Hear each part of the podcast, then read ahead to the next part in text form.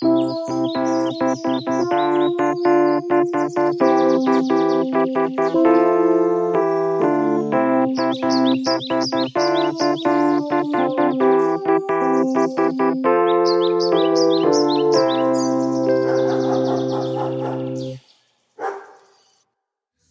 ja Mikon podcast, jakso numero 78. Ja me seistään täällä Kalasataman vapaakaupungissa Arinan ja Saaran kanssa. Koska mä näen, että ne seisoo 10 senttiä korkeammalla kuin kaikki muut tämmöisen vaihtolavan päällä, ne emännöi tällaista kakkunäyttelytilaisuutta. Saara, mikä tämä juttu on? Me ollaan muutama kuukausi sitten pyydetty ihmisiä, että haluaako osallistua kakkunäyttelyyn. Eli tänne saa tuoda omaleipomiaan kakkuja ja sitten niitä ihastellaan yhdessä ja lopuksi ne syödään. Ja niitä näyttäisikin olevan tuossa pöydällä. On juustokakkuu, on äh, sinistä jäkarhukakkuu, sun muuta. Mikä näiden ihmisten äh, motivaatio on tuoda teille kakkuja syötäväksi? No varmaan ihan vaan tämmöinen yhteinen ilo ja se, että kakut on hyviä. Niinhän ne on. Itsehän olen suuri piparkakkutelion ystävä ja varsinkin niin fantasi-arkkitehtuurin, joka on tehty makeasta taikinasta. Mutta tässä ei ole kyse nyt siitä, vaan nämä on ehkä perinteisemmän näköisiä kuitenkin. Tämä on hyvin vapaamuotoista, että täällä saa tehdä oikeastaan minkälaisen kakun vaan. Et tässä on ehkä pointtina ollut se, että jos jollain kakulla on joku niinku erikoinen tarina, että täällä on paljon tämmöisiä perhereseptejä tai sitten kakkuja, mitkä on syntynyt vahingossa tai jotain tämmöisiä, niin, niin aika vapaamuotoista. Aa, mahtavaa. Meidän täytyy löytää joku sokerileipuri ja kertoa näitä niin kuin story, mitä liittyy tähän. Mutta Arina, mikä on Kalasataman vapaakaupunki? Vapaakaupungin olohuone on siis paikka kaupunkilaisille olla, tehdä, nauttia kulttuurista, tuottaa sitä itse.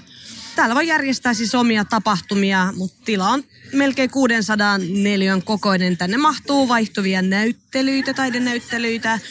Täällä on aikaisemmin itse asiassa ollut lasten alue, mikä nyt muutettiin toiseen liiketilaan ja tuohon rakennetaan tällä hetkellä minigolfrata. Meillä on kirjanvaihtohylly, päivisin täällä voi työskennellä. Okei, okay, joo, ja me ollaan todellakin myyttisessä Redin kauppakeskuksessa, ja tämä on isompi kuin keskiverto H&M, tämä tila. M- miten tänne on päädytty? Kesällä tosiaan tämä oli Suvilahdesta alkanut tämä proggis ja siinä Kyllä, oli... Kasperi Mikon podcast kävi poddaamassa siellä, kiitos vaan. Joo, ja tosiaan siinä oli sitten Redi avustamassa siinä toiminnassa, rahallisesti tukemassa sitä ja sitten kesällä sen, sai sen verran suosiota, että tarjosi tämän liiketilan samanmoiseen toimintaa. Ja sä sanot, että tänne voi kuka tahansa tulla. Esimerkiksi kaksi poddajaa, jotka on tehty tähän mennessä 78 jaksoa. Sitten kun olisi satu jaksoa täynnä, ne vaikka pitäisi semmoisen live-poddauksen täällä. Ehdottomasti, tervetuloa. Tämä on kaikille avoin, kunhan aukiolojen puitteissa tämä tapahtuu, mutta voidaan me neuvotella ehkä jos on joku muukin aika. Jos mulla olisi esimerkiksi sellainen tilanne, että mä haluaisin harjoitella huilun soittoa, niin olisiko se ok, että mä menisin tuonne ainakin nurkkaan harjoittelemaan asteikkoja? No se kyllä onnistui, että meiltä on tämmöistä kysyttykin välillä ja lähinnä, että katsoo, että meillä on esimerkiksi joogaa samaan aikaan, koska ehkä joku joogaa ja saattaisi, äh, häntä saattaisi häiritä huilu. Mulla on siis tämä soprano nokkahuilu Yamaha. Se on aika sellainen penetroiva ääni. Et, onko teillä joku tällainen järjestyksen valvonta täällä, mikä pitää huoli, sit, jos tiedätkö, tulee liikaa huomiota ehkä jollekin yhdelle käyttäjälle? Täällä on minä ja Arina pitämässä huolta tästä. Miten sulta sujuu tällainen kurinpito? Onko se sellainen, että sä otat siellä liikaa tunnetta ja sä alat räyhäämään? Vai sanotko sä siellä todella neutraalisti, mutta jämäkästi niin, että sä uskot siihen omaan auktoriteettiin? Kyllä tämä on jälkimmäinen ja se on toiminut täällä tosi hyvin tähän asti. Mutta tämähän on itse asiassa kiehtovaa, koska mä oon huomannut täällä Redissä, että täältä puuttuu vielä ne hengailevat teinit. Ja sitten mä oon ajatellut, että ei tunnu oikealta kauppakeskukselta sen takia, ja sen takia muutkaan ei tule tänne. Mutta ootteko te niinku syyllisiä, että te ootte vähän sellainen, niinku, mikä Bremenin huilunsoittaja, kuka se oli, joka sai kaikki ne lapset tulemaan luokseen, tai nuoret aikuiset. Tai tarkoitan, että onko se hengailu niinku siirtynyt tänne Kallasataman olohuoneeseen? Ai nuorten hengailu. Niitä ylipäätänsä. No siis kyllä täällä hengailee ihan kaikenmoiset ihmiset iästä riippumatta. Ehkä nuorten kauppakeskus hengailu mielletään yleensä semmoiseksi negatiiviseksi. Juuri tätä mä tarkoitan. Mutta mut ei, mut ei mä, mä koe, että meillä on ollut hirveästi mitään ongelmia yhtään kenenkään kanssa. Onko täällä A-oikeudet? Asiat on kysymys, Mikko.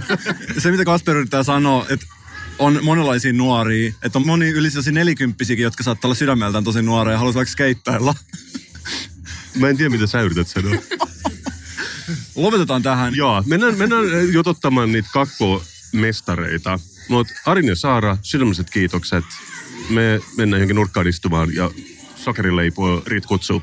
Ja nähdään silloin, kun Viisari osoittaa sadatta jaksoa, me tullaan tänne, me tuodaan meidän oma PA ja liverumpali paikalle. Vau. Saavat alkaa maistamaan kakkuja. Tuosta löytyy kahvia, teevettä, kuppeja, lautasia. Siitä saa aloittaa. Ja tosiaan kolmesta viiteen, niin muut, jotka ei ole niin sanottuja avekkia, leipureiden avekkia, niin kolmesta eteenpäin, niin muut saa myös maistella. Varmasti jää oikein hyvin kakkuja. No niin, ja nyt me siirryttiin tähän notkuvien pöytien ääreen. Ja meillä on tässä Iiris Setiantto, joka on leiponut tällaisen double decker, valtavan korkean kakkuluomuksen. Onko tässä jotain tarinaa takana? Se tuli siitä, että mun kaverilla oli synttärit ja sillä oli just todettu, että se on keliaakikko ja maitoallergikko, niin sitten mä päätin kehittää sille semmoisen kakun, mitä sekin voi syödä. Ai, tää on tämmönen klassinen kaiketon kakku, missä ei ole mitään. Ihan mahtavaa, koska sehän pistää yhden levelin vaikeusastetta lisää, kun sä et voi käyttää mitään traditionaalisia asioita. Vai miten sä oot ratkaissut tämän? No ei se oikeastaan enää ole vaikeaa, kun kaikille on niin kuin periaatteessa korvikkeet, että on kermavahtoa ja on maitoa ja kaikkea gluteenitonta jauhoa, niin se tulee ihan samanlainen kuin, niin kuin käyttäisi NS normaaleja tuotteita.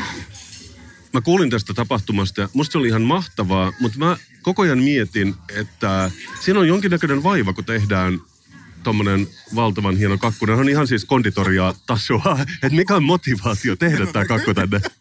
Öö, mä oon aina tykännyt tehdä kakkuja, niin se on mulle niin kuin sellainen rentoutumistapa, että tekee. Joo, joo, vähän niin kuin meillä tämä podcast on rentoutumistapa. Sä et siis laske tunteja silloin, kun sä leivot kakkuja. En laskuta itseäni myöskään. Niin, on. ihan mahtavaa. Ja tuossa yleensä ahnaasti on jo leikkaamassa näitä kakkuja. Tuo on melkein niin hyvän näköinen, että kukaan ei ole vielä koskenut Iris sun kakkuun. Niin. Mutta siinä on syötäviä kukkia päällä. Joo, on. Mä oon huomannut, että se on jonkinnäköinen trendi myös ruunareissa tänä vuonna. Hei, mä oon virallinen Runeberg-influenssari. Mä kävin Runebergin talossa perjantaina. Ja sitä tapahtuu. Trust me. Mä, mä oon niin kuin, joo, ja siis ruunaritkin, ne liikkuu siihen suuntaan, niin ne saattaa olla vähän leivoksen näköisiä. Ja niissä on vähän kräämiä. kanssa ohjeen ruunari laskeuspullaa. Don't get me started. Me puhutaan tästä pian Mikan kanssa, Nyt mutta... oikeasti, mä mun on pakko erottaa teidät. Mennään jatkamaan tänne. Kasper ei kestä tätä aihetta. Okei, okay, mutta kiitos Iiris. Me, me siirrytään eteenpäin. Kiitos.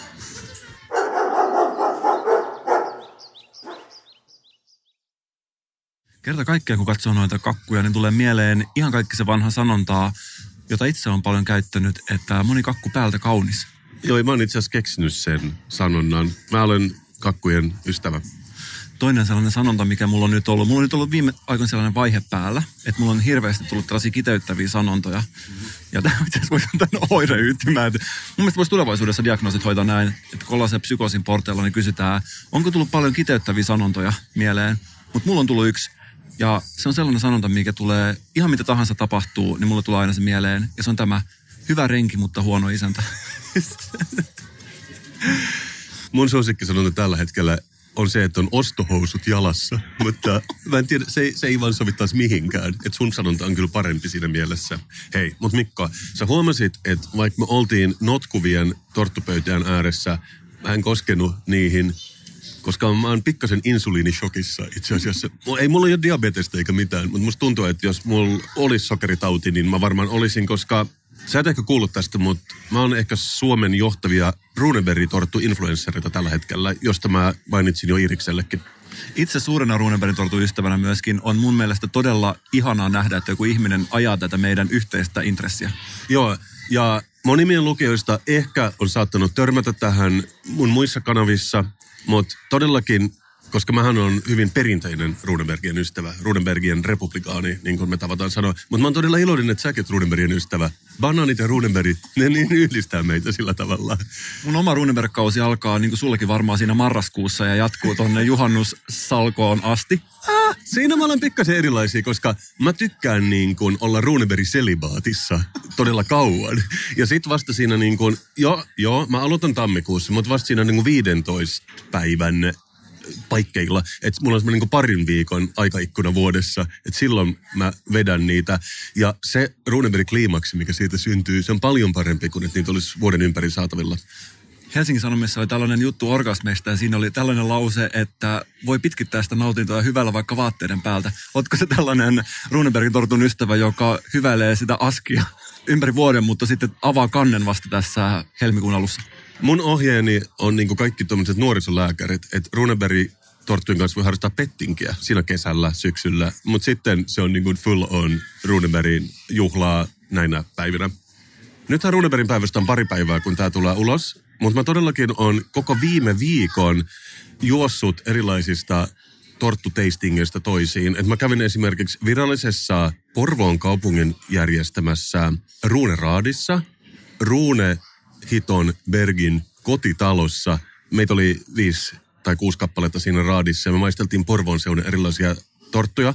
Erittäin ansiokas Petris Chocolate-leipomon torttu voitti. Ja se oli tietenkin maagista. Sehän on mun Graceland, että pääsee Runebergin kotiin. Mutta kävin myös eilen tämmöisessä underground Runeberg tastingissa. Mun ystäväni Arto Sivunen, se on järjestänyt jo parina vuonna tällaisen, se on vähän niin kuin tiedät, se Bilderberg-kokous tai vapaamuurarit tai Martat, että me kokoonnutaan salaiseen paikkaan. Siellä on koko Suomen kulttuurieliitti ja sitten me syödään Runebergin torttuja. Itse asiassa se oli todella hienoa, se oli hämärää, siellä palo tuli takassa, mutta kuitenkin. Ja sitten me vaan vedettiin niitä. Ja niitä oli todella paljon enemmän, koska nyt se ei ollut rajoitettu Porvoon seudulle, vaan siinä oli peräti, olisiko ollut niin kuin 14 erilaista ruunaria. Oliko sulla päässä tällainen glitterillä koristettu naamio ja vartalon ympärillä tällaisia naakkaremmejä?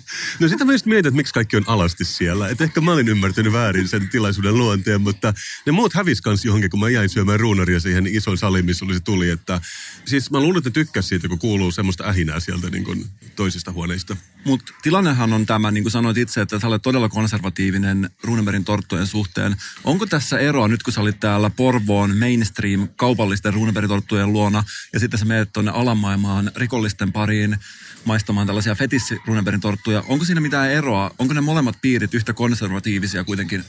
Tässä on just se mielenkiintoinen asia, mistä mä haluaisin puhua. Porvoossa kuusi erilaista torttua. Underground, ruunari, tastingissa, mitä mä sanoin, 14 eri. Sama ruunari hiton voitti. Petteris Chocolate voitti senkin. Se on siis Suomen paras todennäköisesti. Niillä on myymälät Porvoon vanhassa kaupungissa ja ilmeisesti myös Matildidaalissa, joka vetää vähän sinne Salon päin. Voisiko tämä olla oikeasti ainut tällainen kulttuurin muoto, missä vallitsee tällainen täydellinen konsensus ja samat perinteiset arvot taustalla? Joo, siis mehän puhutaan nyt niin kuin hillon, rakenteen, rouheuden, karvasmantelitasapainon, kostutuksen, maun ja ennen kaikkea perinteikkyyden täydellisestä balanssista.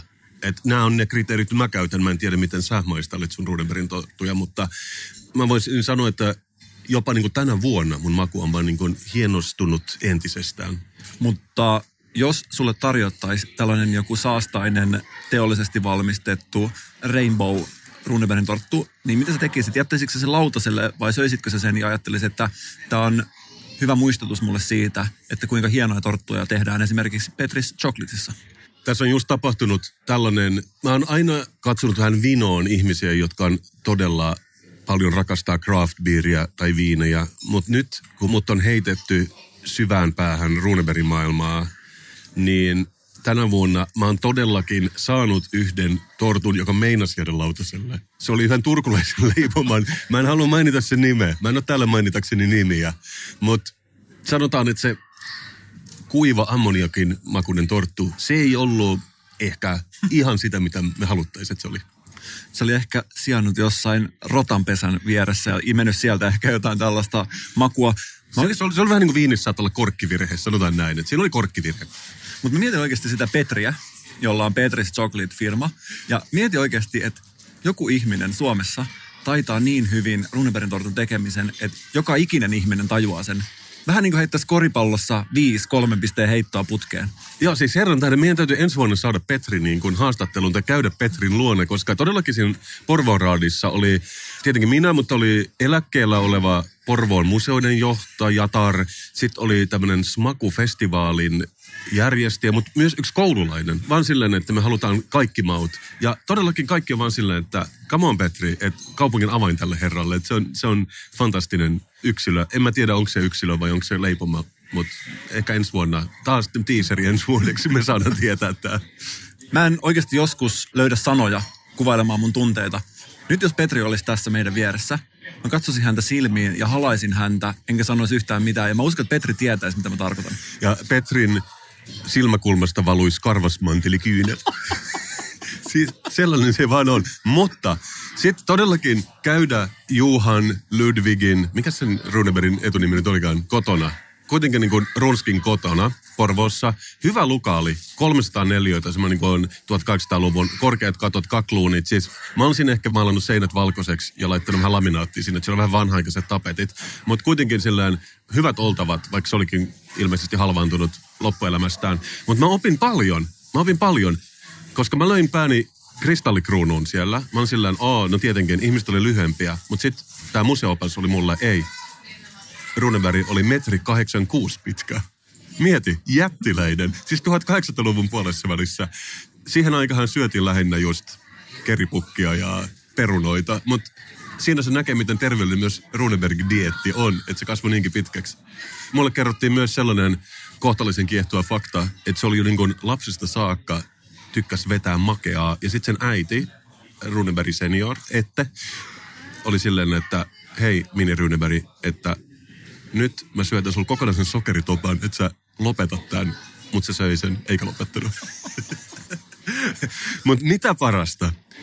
Sitten oli kaikki tällaiset hienot salit ja förmaakit ja herrarnas teesalong. Oli paljon huoneita, mutta sitten tultiin niinku siihen pieneen vaatimattoman huoneeseen, joka oli se keittiö. Where the magic happens. Ja siellä vitriinissä oli alkuhiton peräinen muotti, missä Rudenbergin torttia tehtiin. Wow. Joo, eikö, eikö, siis Holy Grail, anyone.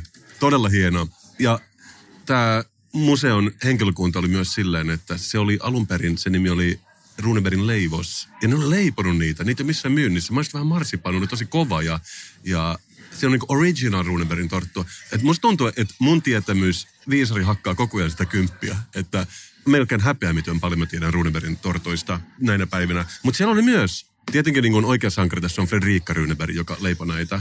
Mutta sitten tämä herra Runeberg, siellä oli myös, no tunnetaan muun muassa maamelaulun sanoista. Mutta se oli musta kiehtova, että sinulla Mikko ja Juhan Ludwigilla oli paljon yhteistä, koska se oli myös säveltänyt maamelaulun ja se oli eri biisi kuin nykyään. Ja mä oon kaivannut sen sulle. Se kuulostaa tältä. Oi maamme Suomi synnyin maa, soi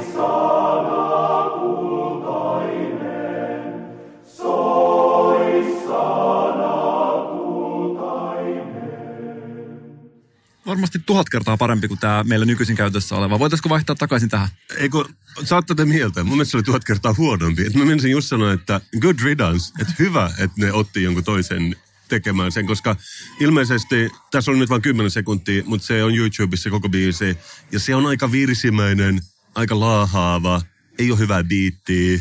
Että kyllä mun mielestä tässä nykyisessä siinä on vähän semmoista umf, umf, umf, niin kuin meininkiä. Ja mä oon silleen insuliinishokissa koko viime yön istunut ja googlannut näitä asioita, että no a, se, se kirjoitti sen ruotsiksi ja sitten todella monta versiota käytiin läpi ennen kuin löydettiin se nykyinen versio suomen kieleksi, että Konstantin Schröder yritti käyttää sitä, Abraham Poppius, hyvät nimet siihen aikaan. Abraham Poppius oli kirjoittanut siihen marginaalin kulma, että haamuileva laulu. Mutta sitten löydettiin tämä oikea ja sitten tilattiin. Se oli tilaustyö Fredrik Passiukselta, koska se ei ollut kuulemma tarpeeksi innostava eikä iskevä. Niin tuli se nykyinen versio ja mä soitan sulle siitä vähän, että ihan muistutukseksi. Näin.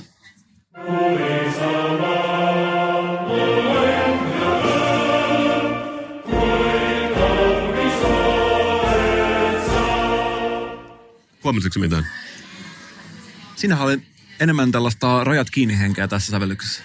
Tämä oli kyllä vähän kompa, koska tämä oli itse asiassa Viron kanssa ollut, niin kuin mä lähetin sulle. Aivan, me päästään tähän meidän vanhaan tuttuun aiheeseen. Musta sekin on ihan mahtavaa, että se vaan lähetti sen jollekin tiedät sen kaiffarille, että hei, mulla on hyvä biisi. Haluatko sä yrittää vähän sanottaa? Sitten joo, joo, joku virolainen sille, totta kai, totta kai, että tehdään tästä. Äh, vähän ongelmaa, mutta sit sä oot myös kuullut ehkä sen, että tämä koko biisi on itse asiassa plagiaatti saksalaisesta juomalaulusta. Oletko kuullut tätä? Joo, mä muistan hämärästi, että kuulen jotain Mä tällaista. oon kaivannut senkin sulle. Sen nimi on Der Papst lebt herrlich in der Welt, eli Paavi elää ihanasti maailmassa, tai sinne päin. Mutta itse asiassa mä luulin, että se oli kateellisten panettelua, mutta kyllä tässä jotain on sama. Kuunnellaan. Er trinkt den allerbesten Wein, drum möcht ich auch der Papst wohl sein. Er trinkt den allerbesten Wein, drum möcht ich auch der Papst wohl sein. Mä en tiedä susta, mutta mun tekee heti mieli äänestää SDPtä seuraavissa eduskuntavaaleissa. Suomen saksalaishenkisin puolue. Mut huh, huh, mä taas hikoilen tämmöisiä pieniä karvas mantelikarpelaita, kun mä puhun tästä kaikesta.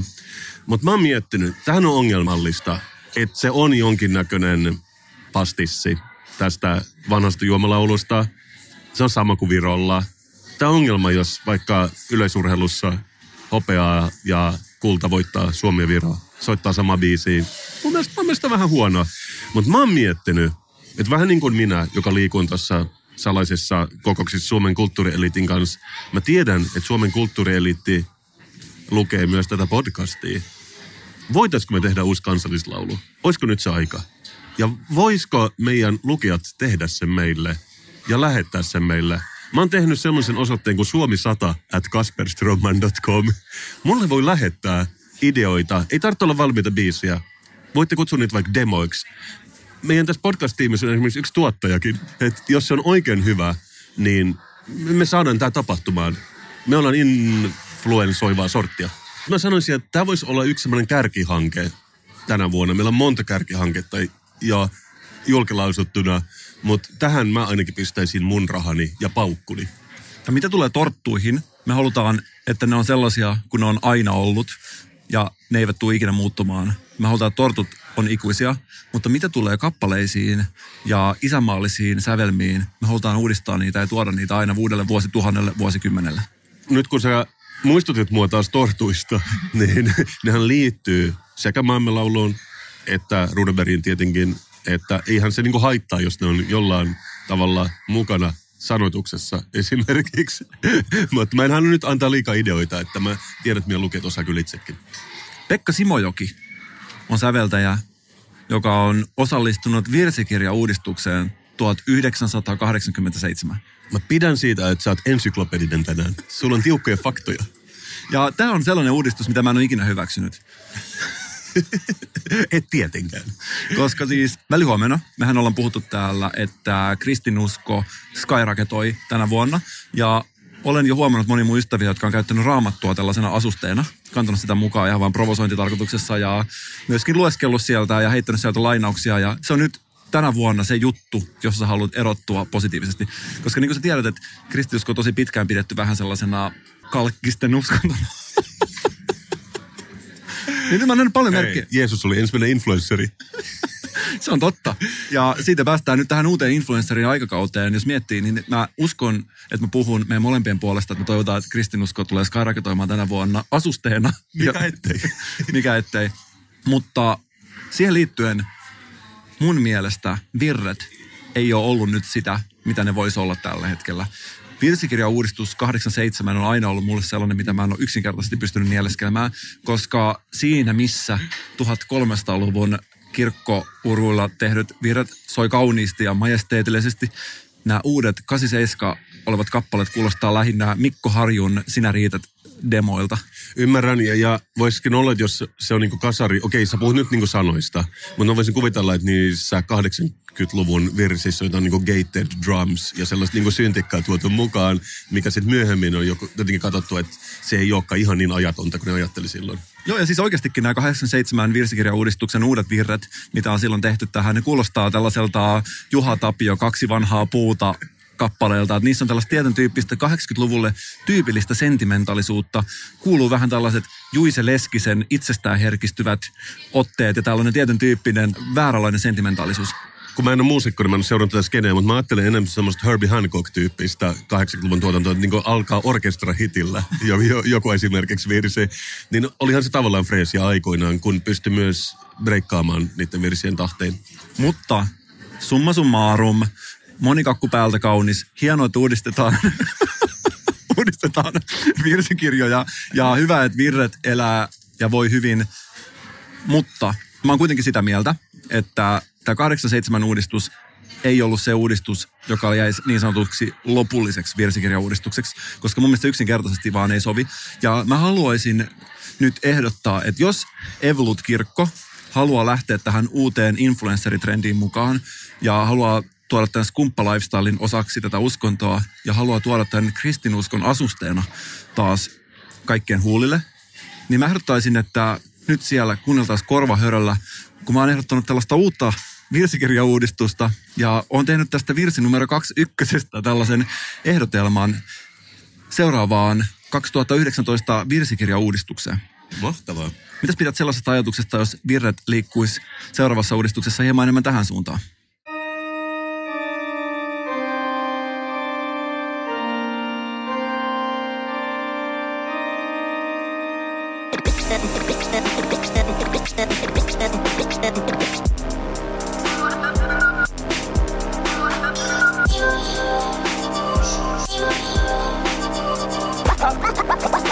Yeah.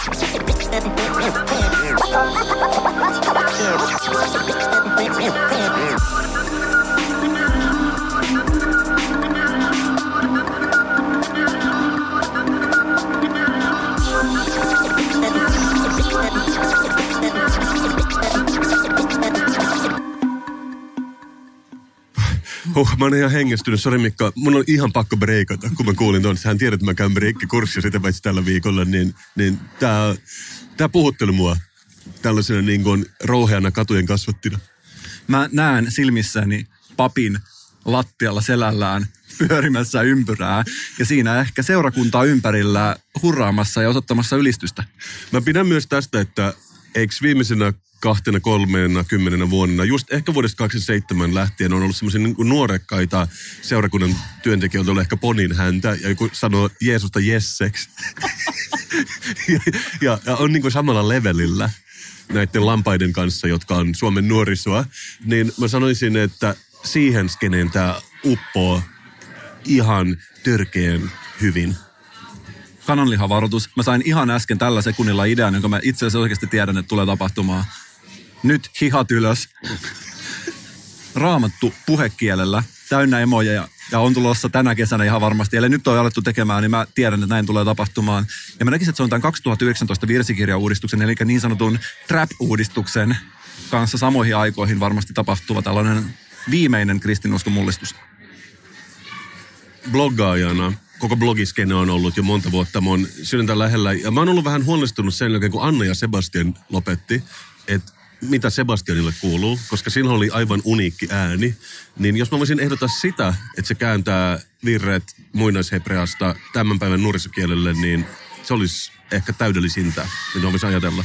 Mutta se on hauskaa, että sä mainitset tänne, että asioita tietenkin uudistetaan aika ajoin, koska sä ehkä tiedät, että mä olen sydämessäni paitsi Runeberg-influenssari, myös graafinen suunnittelija. Mä luen joskus Grafia-lehteä, joka on graafisen suunnittelun alan ammattijulkaisu, jota lukee lähinnä ehkä 50-100 graafista suunnittelua Suomessa. Mutta niillä on välillä tällainen artikkelisarja, kun että joku suunnittelija saa kehua jonkun toisen suunnitteluan työtä. Ja viimeisimmässä lehdessä oli tällainen juttu siitä, että Pekka Piippo, suunnittelija, kehuu tällaista museoviraston logoa, joka on tehty 90-luvulla. Ja se puhuu siitä, miten siinä on uskaliasti käytetty pintastruktuuria ja luontikasta viivaa.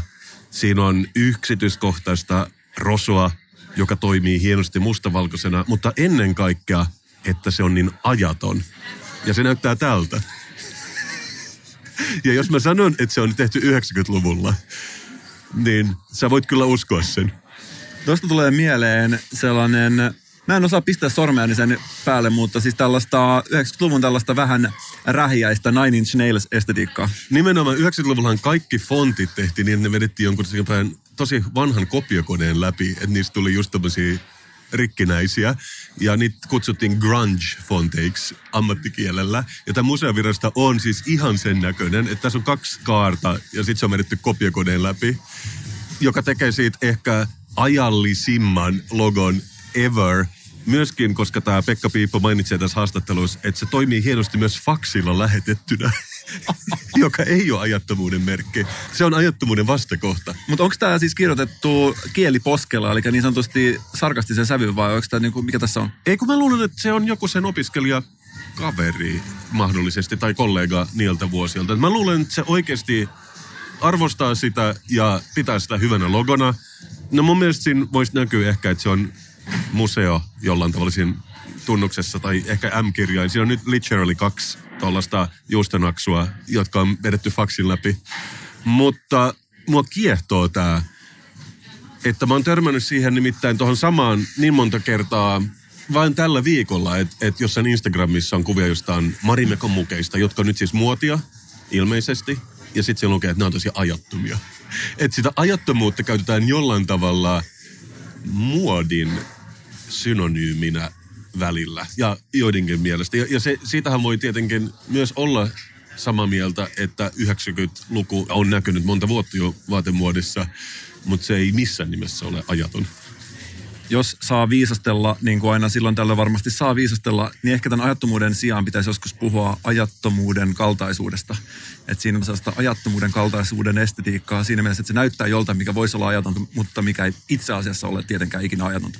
Niin, tai siis mä oon miettinyt, että ylipäätänsä mä yritin keksiä, että onko olemassa mikään, joka on täysin ajatonta. Ja mun tuli mieleen valkoinen teepaito. Mutta niissäkin eri leikkaukset siis vuosi vuodelta.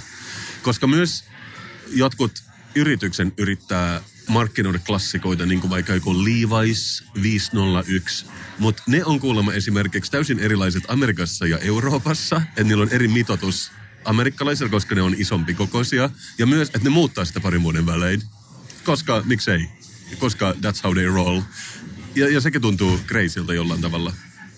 tänään me ollaan saavutettu jonkin tyyppinen tällaisen yhtenäisyyden uusi taso, koska meillä on ollut ainoastaan yksi teema tänään. Me ollaan puhuttu perinteistä ja uudistumisesta, jatkumisesta, kuolemisesta ja kaikesta tällaisesta. Ja, Ja tortuista. ja tortuista. Ja siihen liittyy sen, kuuntelepas mikä täällä rapisee.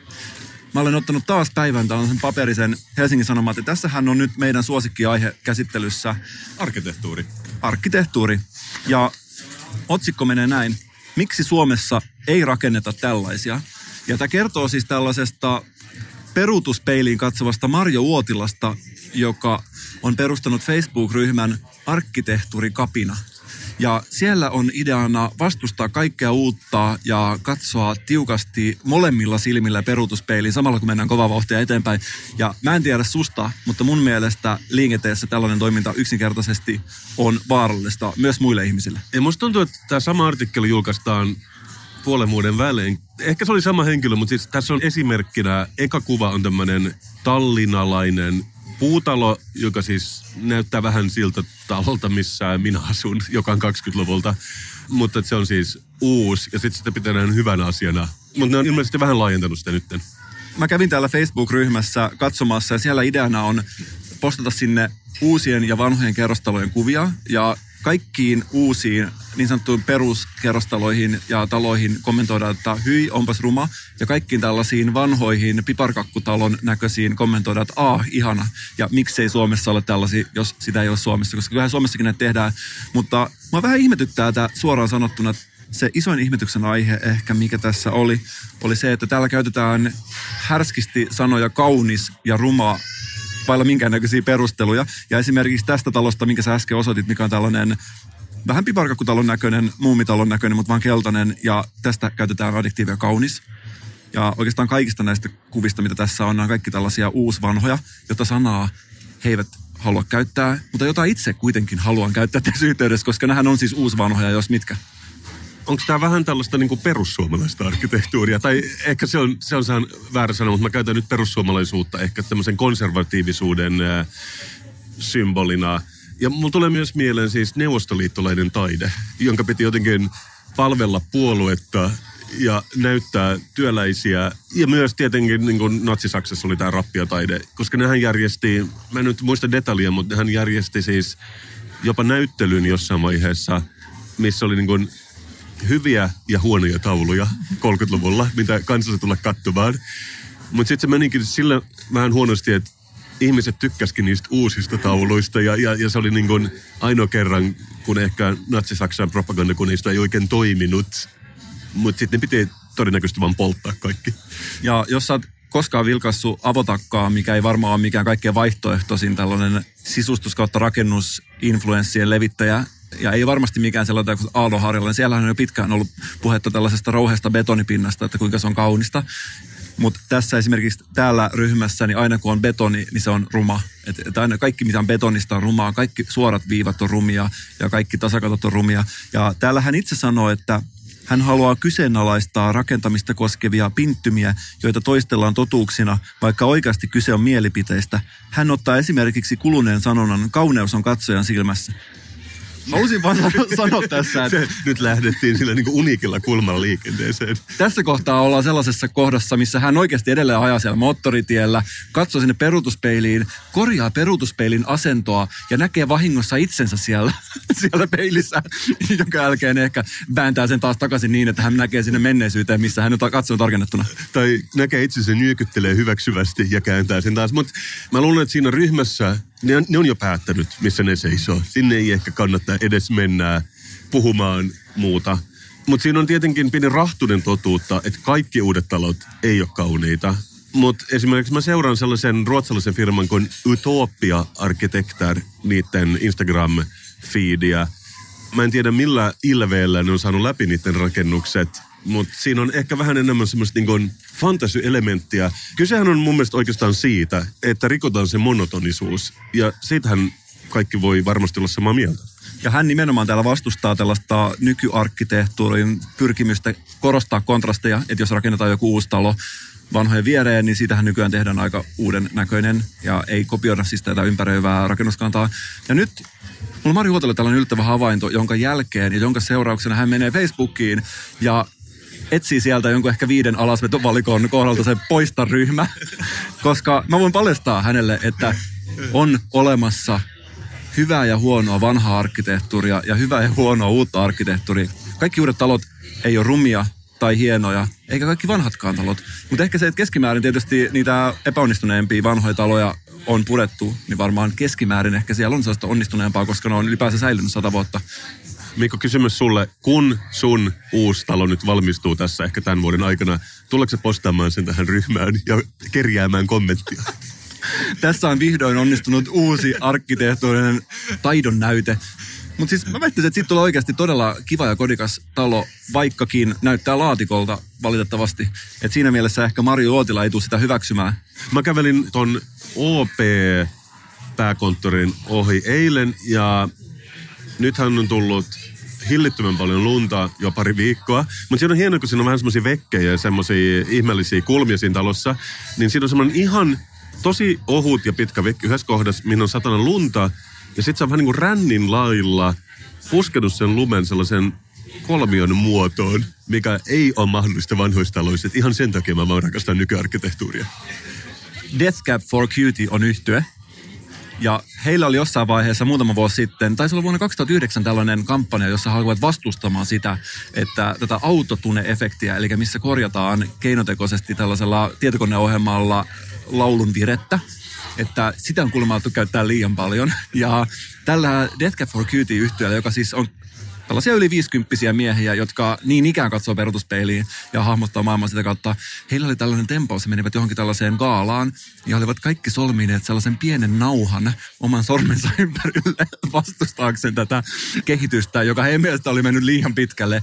Ja oma kommentti tähän on, että mä itse en voisi keksiä monimutkaisempaa tapaa kertoa siitä, että itse asiassa olen vanhentunut. Ah, mahtavaa. Mutta voisiko tämä olla myös ihmisille, jotka tykkää vanhoista taloista, että niillä olisi joku näkyvä merkki. Se voisi olla haettu sieltä talojen maailmasta. Tiedätkö, joku Messinkinen uuniluukku, mitä ne kantaa mukanaan. vanhat ikkunan pokat kaulan ympärillä. Joo, Tai tietenkin helpoin olisi joku niinku pinssi tai tämmöinen, mutta, mutta joo, enemmän tällaista kärjistämistä ja vastakkainasettelua. Kyllä, mä pidän tästä ajatuksesta. Silloin saadaan niinku selkeyttä ajatteluun, että ei mitään harmaita alueita, vaan joko sä tykkäät vanhoista taloista tai sit sä tykkäät uusista taloista. Ei ole mitään niinku harmaata aluetta siinä välissä. Ja mä halusin, että tulevaisuudessa tulee sen lisäksi, että nykyään sä tunnistat rintamamiestalossa asuvat ihmiset sen hajun perusteella. Toisaalta, toisaalta myös peruskoululaiset. myös peruskoululaiset. Mä haluaisin, että sen lisäksi tulisi joku tämmöinen uusi tapa tunnistaa. Että esimerkiksi nyt me katsotaan tässä meidän edessä on ehkä about 50 ihmistä. Sen sijaan, että mä menemään haistelemaan jokaisia ihmisiä heidän vaatteita, niin mä haluaisin nähdä se täältä kaukaa. Että kuka heistä on sitä mieltä, että rintamamiestalo on itse asiassa viimeinen kaunis talo, jota on Suomessa rakennettu. Mun mielestä silloin pitää pukeutua niinku tintti. Semmoisiin niinku pussihousuihin ja ehkä just 50-luvun vaatteisiin, niin se on mun mielestä ihan kaikkein selkeintä. Ja mä toivon, että joku meidän lukijoista tällä hetkellä menee Facebookiin ja etsii sieltä ehkä kahdeksan valikon takaa mahdollisuuden perustaa uusi ryhmä ja perustaa tällaisen ryhmän kuin Arkkitehtuuri Kapina Kapina, joka kapinoi tätä Arkkitehtuuri Kapina ryhmää vastaan ja postaa samoja kuvia kuin sinne, mutta ehkä hieman erityyppisellä näkökulmalla. Takka, takka, takka, takka, takka, kuuleeko? Mä just perustin arkkitehtuuri kapina kapina kapina ryhmän. Ja kun mä aamulla menen internettiin ja siellä on, että joku on, kutsuu minut liittymään ryhmään, broilerin siipipallat ilmestyy käsiin ja vaistonomaisesti laitan vasemman keskisormen pystyyn ja saan tällaisen tietyn tyyppisen täyttymyksen kokemuksen. Ah. Mut Mikko, hetki mitä me ollaan odotettu. Viikon juoma on täällä. Viikon juoma. Meillä on Mikko ollut tässä pari viikkoa, että me ollaan actually juotu juomia, mistä me molemmat tykätään. Siihen on nyt tultava muutos. Se ei ole vaan kerta kaikkiaan mielenkiintoista, jos kaksi poddajaa sanoo, että mm, olipa hyvää. Siinä ei ole mitään niin kuin, tarttumapintaa. Siksi tuon sulle tänään Big Blue-nimisen juoman. Wow, tässä on tällainen loiskeefekti, erittäin sininen tölkki ja bigred.com osoite ehkä hieman hämmentävästi tässä alhaalla. Mistä on kysymys? Mä oon ostanut tämän K-kaupoissa on semmoinen Amerikan hylly, niin tää on siitä. Mä oletan, että ekaksi oli juoma, jonka nimi oli Big Red, ja sitten on ehkä laajentunut juomaan, jonka nimi on Big Blue.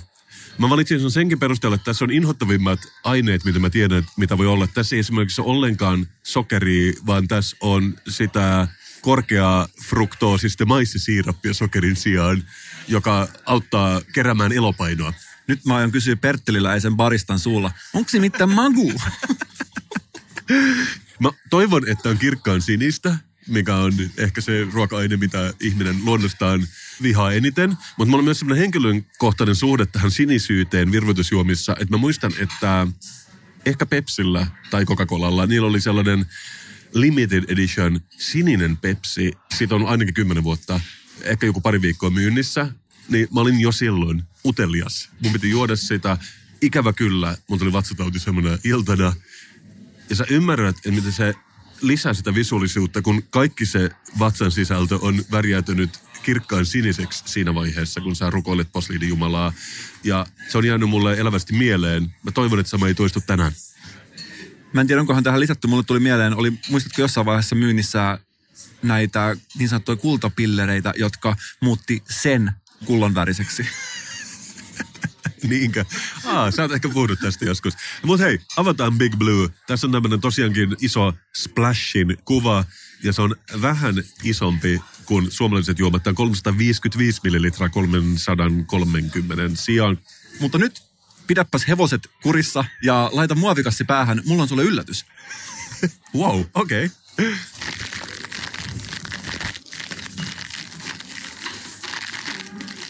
Joskus tuntuu, kun juodaan tällaisia haisevia juomia, että siihen sopisi myös ehkä joku haiseva kyytipoika.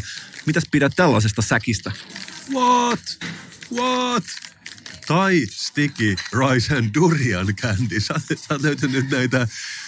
Ah, niille, jotka ei ole kuunnellut jokaista jaksoa Kasperin Mikon podcast, me maisteltiin pesutupajaksossa Taimaasta tuotuja durian leivoksia ja meidän piti polttaa se pesutupa sen jälkeen. Ne on erittäin potenttia hajuosastolla. Ne ei ole mitään herkkua. Ja sä oot todellakin nyt löytänyt niitä myös makeismuodossa. Mä sain tämän lahjaksi hyvältä ystävältä ja mä veikkaan, että niin kuin useasti lahjoissa piilee myös sellainen toinen taso.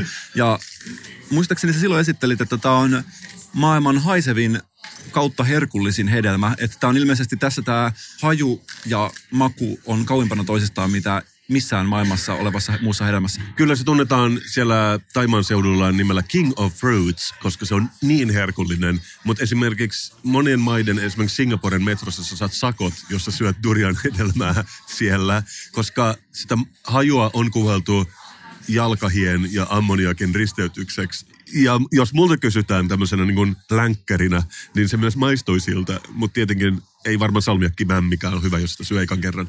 Mutta mä oikeasti odotan, että me päästään kohta kombottamaan näitä kahta makua yhdessä ja katsotaan, millaiseksi meidän naamat vääntyy. Kombottaminen on ehkä hienoin sana, minkä mä oon kuullut 2019.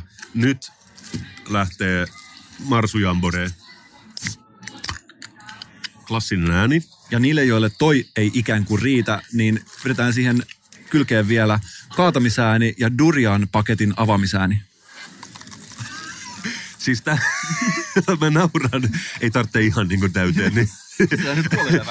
Mutta siis mä en ole ikinä nähnyt mitään sinisempää. Mä puhuin yhdessä jaksossa siitä yhdessä taiteilijasta, joka on keksinyt maailman pinkeimmän pinken. Se ei ole nähnyt tätä. Siis tää näyttää siltä, kun jollakin vanhuksilla on wc sellainen ää, muovinen WC-kukka, joka ikään kuin värjää kaiken sen veden. Niin tää näyttää ja tuoksuu täsmälleen siltä.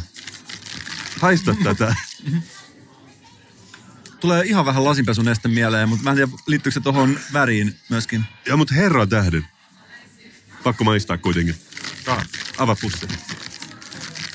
Säkit auki ja säkkien sisältä tulee toiset säkit. Onneksi ne on, varsinkin tuolla Japanissa päin, niin ylipakattuja, että se ei haise matkan päähän. Sä haluat todellakin yhdistää. Miltä se tuoksuu sen jälkeen, kun sä avasit sen? Siis se jalkahiki on nyt ehkä voimakkaampi kuin se ammoniakki tällä kertaa. Että haisee tällaiselta sukalta, joka on kastunut, mutta joka ei ole tosi pitkään aikaan päässyt kuivumaan. Mä muistan ne kaksi tätä juomaa. Siis makea se on ainakin. Aika muista tällaista niin kuin muumilimonaadi vivahdetta. Aika rohkeasti vedit tota durian hedelmää suuhun. Aa.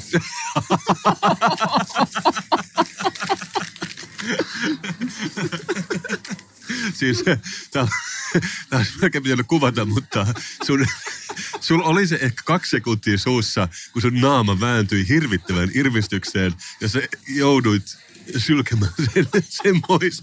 Et mä en edes tiedä, haluanko mä maistaa tätä ton jälkeen, mutta kai mun on pakko. Sulla on pakko, koska niin kuin muistat silloin jossain jaksossa, kun oli tämä Chili Balls-mies, joka oli keksinyt nämä chilipallurat, ja jolla oli tämä chilin maistelu YouTube-kanava. Chili Klaus, niin sehän on ihmisille suurta hupia kuunnella, kun meidän naamat vääntyy. Joo, siis mä en oikein osaa sanoa. Tää on vähän niin kuin joku MDF-levy, miltä tää haisee, että ei niin paljon kuin mä jos kuvitella. Mä säästän tämän paperin, jos here goes nothing. Vielä naama ole vääntynyt. Niin mä aion yrittää syödä tämän, mutta joo. Ja, siis tässä on tämmönen niinku sipulin, niin kuin se niin kuin pohjanpalaneen taibuffeen maku, joka yhdistyy. Kyllä sullakin naama vääntyy. Ei tässä, niinku, ei tässä mihinkään pääse. Niinku, sä näytät, että. Yes. Säkin pistit sen, tota, En mä- olipas hyvä, että sä etit ton kärrepaperin, niin sä sylit sen tosiaan takaisin itsekin. Ja nyt, ja nyt mun täytyy huutottaa maku pois Big Bluella, mikä, mikä ei varsinaisesti paranna asiaa. Tämä on hyvin niin kuin tulevaisuutta, että just jos ajateltiin silloin rintamamiestalon rakennettaessa, että millaista on vuonna 2019, niin se on just tällaista, että syödä jotain kaukomaiden inhottavia asioita. Voiko se antaa puolikkaita pisteitä? Mä, Voi. Mä antaisin molemmille puoli pistettä viidestä. Sama täällä ja se puolikas tulee siitä, että tämä on hyvin paketoitu. Että esimerkiksi tämä mun kangaskassi ei vielä haise tällaiselta innoittavalta rintamamiestalolta. Joo, ja, ja, ja koska siihen oli durian hedelmän lisäksi tässä karkissa sticky rice, niin sticky riceissa nimittäin, mikä on, sehän on jälkiruoka siellä päin. Kiitos. Terveystieto on sellainen aihe, mitä meillä on tässä harvemmin käsitelty, mutta se ei tarkoita sitä, etteikö meillä ole siitä ensikäden tietoa. Se on vähän niin kuin poddaus, että niin kauan kuin siinä ei ole mitään vikaa, sitä ei tarvitse ajatella. Samaan terveydessä, että en, en käy niin paljon terveyspaikoissa. Kävin avannossa tuossa taas yksi päivä. Ah, mutta se on kuulemma, sit kun siihen tottuu, hauska asia. Mutta sä et ehkä tiedä kaikkea. Pisti silmään tää, että avantouimarien määrä on skyraketoinut. Ahaa. Onko Helsingin Sanomat kirjoittanut jutun siitä? En tiedä, mutta silloin kun itse aloitin avantoinnin, mulle naurettiin. Vanhemmat sanoivat, että älä mene sinne. Lääkärit kielsi. Kaikki yritti estää. Poliisit sanoivat, että ei saa mennä kylmään veteen. Ja mä menin silti. Kaikki nauroi mulle ja mua ei arvostettu yhtään. Ja ihmiset yritti estää sitä kaikin tavoin. Ja loppu on historiaa. Ja nyt monta monta vuotta sen jälkeen mä olin tuolla mun omassa avantointipaikassa, jonka nimeä en halua mainita, koska en halua sinne yhtään uutta ihmistä. Ja siellä on tällainen tilanne, että joutui jonottamaan saunaan, jonottamaan saunasta pois. Ja tämä ei ole mitään vitsiä, siis ihan kirjaimellisesti se oli aivan täynnä. Ja jonottamaan avannossa. Kyllä. Ja siis siellä oli ihan oikeasti, siellä oli tällainen laituri, missä on kaksi menoreikää tonne avantoon. Ja siellä jonotettiin, siinä oli, siis nyt mä en oikeasti liioittele, oli varmasti ehkä 15 ihmistä kerrallaan siinä. Ja jonotettiin ensin sinne avantoon ja siitä uitiin. Ja se koko aika, se oli vähän tällainen niin kuin teurastamojen hihna, joka vaan vei tällaista vaaleanpunaista ihmismassaa eteenpäin. Höyryävää possua avantoon. Juuri näin. Ja se, mikä mua huolestuttaa, on että se, että mun mielestä avantouimareita on nyt liikaa ja tämä ei voi jatkua tällaisena. Ja sen takia mä haluaisinkin paljastaa yhden asian, mitä tosi moni ei tiedä avantoinnista. Että jos te oikeasti harkitsette avantuintia ja jos te tällä hetkelläkin olette käynyt avannossa, niin mulla on tullut tällainen tieto, että avantouinti itse asiassa altistaa vakaville sisäilmaoireille. Okei. Okay. Ja jos te käytte avannossa, niin se tuo tällaista homeyliherkkyyttä ja käytännössä tarkoittaa sitä, että te saatatte altistua VLAN-säteilylle myöhemmin. Et mä ehdottaisin, että kun te nyt talvella harkitsette sitä avantointia, niin älkää menkö sinne, mikäli te ette halua näitä vakavia sisäilmaoireita. Sä voisit myös perustaa blogin tätä varten, joku se niin Mikon terveysblogi, ja postata se perinteikäiden talojen ryhmään. Koska mä luulen, että siellä olisi varmaan vastakaikua tälle. Mutta se tilanne on oikeastikin se, että mä olen itse käynyt siellä avannossa niin kauan, niin mä tunnen sen tietyn tyyppistä omistajuutta siihen järveen, saunaan ja infraan. Ja mä en halua yhtä uutta ihmistä sinne ja älkää please tulko sinne mun reviirille enää. Saanko mä ehdottaa jotain? Älä ota tätä väärin, mutta toinen reikä. Ei ole käynyt mielessäkään, mutta nyt kun sä sanoit. Ei, joo, mutta näin mä toimin. Mä ajattelen silleen ei-avantuimarina ehkä vähän eri lailla kuin te, jotka tykkäätte tunkea siihen yhteen reikään yhtä aikaa, koska kaikki on mahdollista niin kuin nykypäivän tekniikalla. Ja se, että mulla on vakavia VLAN oireita, tarkoittaa sen, että mä pystyn käymään avannossa vaarattomasti, koska mä oon menettänyt sen pelin jo. Aivan, nudge, nudge, koskettaa nenää ja vinkkaa silmää yhtä aikaa. Joo, mutta hyvä, mä, mä uskon tähän. Sä muistat, mitä mä tässä jakson aluissa puhun siitä, että mä olen todellakin kansallinen Runeberg-influenssari tänä päivänä. Sä näytät epäilevältä, mutta sä puhuit aikaisemmin avotakasta. Ja just ennen kuin me tultiin tänne, niin itse asiassa avotakka postasi niiden Facebook-sivulla sellaisen kuvan Runebergin juustakakusta saatesanolla Kasper Strömman ei hyväksy sitä, mutta tästä tulee Runebergin juustakakku. Sä ymmärrät, että mua kuunnellaan ja varsinkin sisustuslehtien maailmassa, niin äh, mä olen vähän sellainen esikuva ja rakastettu johtaja, mitä tulee makuasioihin. Ja mulle itselleni ei ole mitään muuta maailmaa kuin sisustuslehtien maailma, niin siinä mielessä, että kuulostaa mun mielestä vielä paremmalta. Kyllä, mutta mä en ole pelkästään kansallinen influenssari, Mikko, vaan myös kansainvälinen influenssari. Ja niin kuin niin monissa muissa asioissa, mullahan on toinen silmä, joka vilkuilee koko ajan länteen, eli mitä Ruotsissa tapahtuu. Ja Ruotsissa influenssointi käsitteenä on paljon isompi kuin täällä. Mutta siellä päin influencerit on myös jollain tavalla enemmän järjestäytyneitä, koska viime viikolla ruotsalaiset influencerit on ollut huolestuneita ilmastonmuutoksesta – ja ruotsalaiset influencerit on allekirjoittanut vetoomuksen, joka on julkaistu Expressen-lehdessä. Siinä on 87 influenceria, jotka on allekirjoittanut sen, ja omien sanojensa mukaan ne tavoittaa 2,1 miljoonaa ruotsalaista joka viikko. Tämä on hyvä asia, eikö vaan? Ne tavoittaa paljon ihmisiä, ja ne vaatii, että Ruotsin hallitus quote, ottaa vastuunsa. Tämä oli Stefan Löfvenille suunnattu tämä kirje Ja sitten ne kirjoitti, että hei, me istutaan tässä, me klikkaataan kotiin krääsään netistä, me lennetään etelään, joko takeaway latte kädessä, että tämä ei, tää ei voi jatkua näin. Et me ei osaa käsitellä tätä vapautta, me halutaan, että joku pysäyttää meidät. On tällainen sosiaalidemokraattinen näkökulma. Nimenomaan, koska sitten jotkut vääräleijuat on hän kritisoinut sitä, että esimerkiksi yksi näistä influencerista postasi tämän lentokoneesta. Mikä se olisi sattuvampaa? että siellä näkyy joku siipi. Tai siis mä en ole nähnyt sitä kuvaa. Ja ja sitten se oli menossa jäähotelliin Jukkasjärvellä vähän niin kuin rentoutumaan. Ja tietenkin, jos sä niin sen yhteydessä postaat linkin tähän manifestoon, niin sitten tietenkin sitä kommentoi niin kovasti, että hetkinen, että miten nämä kaksi asiat, että et, et sä voi ehkä olla lentokoneessa ja postata tällaista, ja se kommentoi vaan, että mut houkutus on liian iso. et, et niin kun, miten sä voisit olla lentämättä johonkin jäähotelliin, missä katsoo revontulia jostain lasiikkunasta. Eihän se ole mahdollista kenellekään. Niin siksi just jonkun pitäisi tulla estämään ne. Ja mä pidän tästä apaattisuudesta, että mä luulen, että me ollaan kaikki nämä influencerit, siksi mä haluaisin mainita sen, että mieluummin tehkää niin kuin mä sanoin, kuin se, että niin kuin mä teen. Mutta se on myös mielenkiintoista, että nyt on tullut tällainen, ihmiset lentää salaa Ruotsissa. Että ne saattaa käydä jossain ulkomailla, mutta ne ei postaa siitä mitään Instagramiin, mikä kuulostaa ihan siis kreisiltä. Mä en ole vielä siellä, että mä pystyisin tekemään sitä. Mutta tämä on ehkä niinku seuraava askel, joka on nähtävissä täällä Suomessakin. Ja siinä missä joskus puhuttiin tästä, että Venäjällä oli tämä matkatoimisto, mikä teki sulle tällaisia feikkimatkatodisteita, eli ne fotaroi sulle tällaiset matkakuvat niin, että sun ei oikeasti tarvinnut lähteä mihinkään.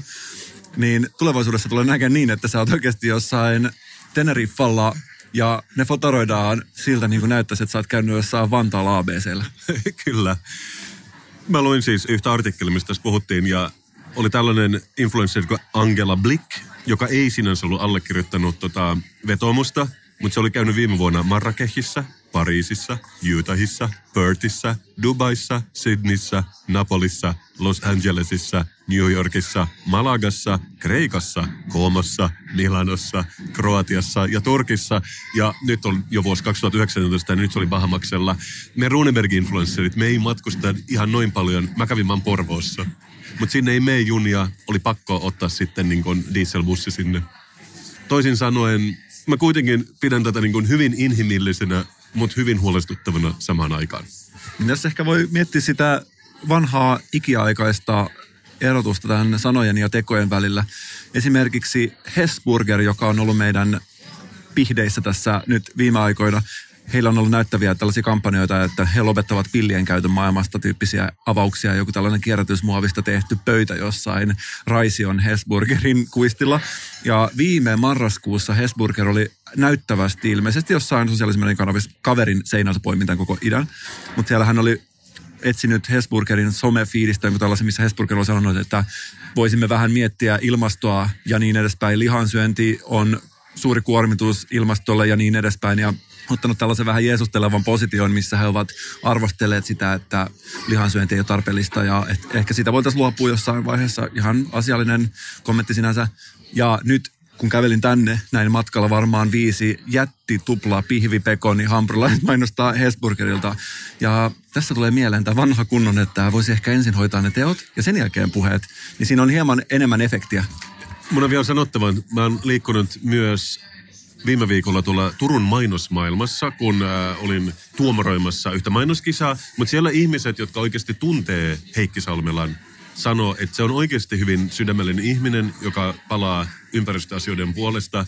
Mutta niin kuin sä sanot, se ei näy siinä tuplapekoni hampurilaisessa mainoksessa, että onko se myös niin, että se on luonut semmoisen hirviön, mitä se ei itse pysty hallitsemaan enää, koska niin iso yritys kuitenkin, niin iso laiva ei käännä suuntaa ihan yhdessä viikossa, vaan siinä saattaa mennä pari vuotta. Enkä mä epäile ihan oikeasti hetkeäkään, etteikö kaikki, ketkä tässä on taustalla, olisi ihan tosissaan. Siis ihan varmasti, mutta silti näyttää huvittavalta tälle ulospäin, jos vaan näkee ne pienet merkit. Sitten tulee vähän sellainen olo, että mitä te oikein teette. Joo, joo, ja mä en todellakaan meitä olevani yhtään parempi. Mutta jos se, että jos mäkin nyt rupean lentämään salaa, niin se ei todellakaan myöskään ole yhtään parempi kuin se, että mä tekisin sitä avoimesti. Paitsi ehkä se, että mä en sit just inspiroisi muita siihen, mutta mulla ei ole tähän mitään suoraa vastausta. Mutta ehkä tämä meidän ennustama ilmiö ilmastosheimaus ihan oikeastikin tulee skyraketoimaan vielä tänä vuonna. Toivotaan niin. Kasperin ja Mikon podcast numero 78 rupeaa lähestymään loppuun, koska tuossa on suurin osa kakuista syöty. Tuossa on ihan pari palaa vielä. Nyt me istutaan tässä aika, aika kaukana siitä. Mä en näe, onko se just se kakku, mistä me alussa puhuttiin. Mutta ennen kuin me lopetetaan, mä haluaisin soittaa sulle tämän jinglen. Viikon poddaaja.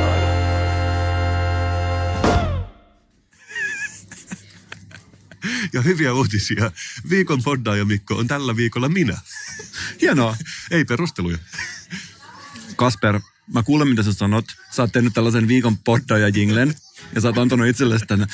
Haluatko sä kuulla tämän seuraavan lauseen mun suusta? Kasper Strömman, sä oot todella hyvä poddaamaan ja teet hyvää sisältöä kaikkiin sosiaalisen median kanaviin. Mikä saisi mut lopettamaan tämän soiton? Mietin, miettiä joku strategia, koska se on niin vaikea myös olla soittamassa joka viikko, kun se on kerran tehnyt. Tietenkin, jos sä teet jonkun vastaavan jinglen, niin se olisi ehkä sit se tapa, mutta mitä muuta tapaa mä en... Raha? mä en, Jos- Keinot on vähissä. Jos sä teet jinglen ja sä et soita sitä sun omassa podcast-lähetyksessä, onko sitä jingleä olemassa? Sä tarkoitat tätä filosofisesti, mutta kyllä se on oikeasti siinä mun tietokoneen kovalevyllä. Mä uskon myös näin. Mutta mä ihan oikeasti haluaisin päästä lipomaan vähän tota kakkulapia, mikä tuolla vielä on ja missä on ehkä vähän tota kakun murua vielä pinnassa. Mennään työntämään nenät kermavaahtoon. Ja mä haluaisin nyt tässä vaiheessa sanoa, että jos teillä tuli inspiraatio lukijat tämän jakson aikana tehdä meille uusi kansallislaulu, niin suomi100 at kasperstrumman.com on osoite. Ja Mikko, mä väitän, mä puhun meidän molempien puolesta, kun mä väitän, että me rakastetaan meidän kuulijoita. Ensi kertaan. Moi.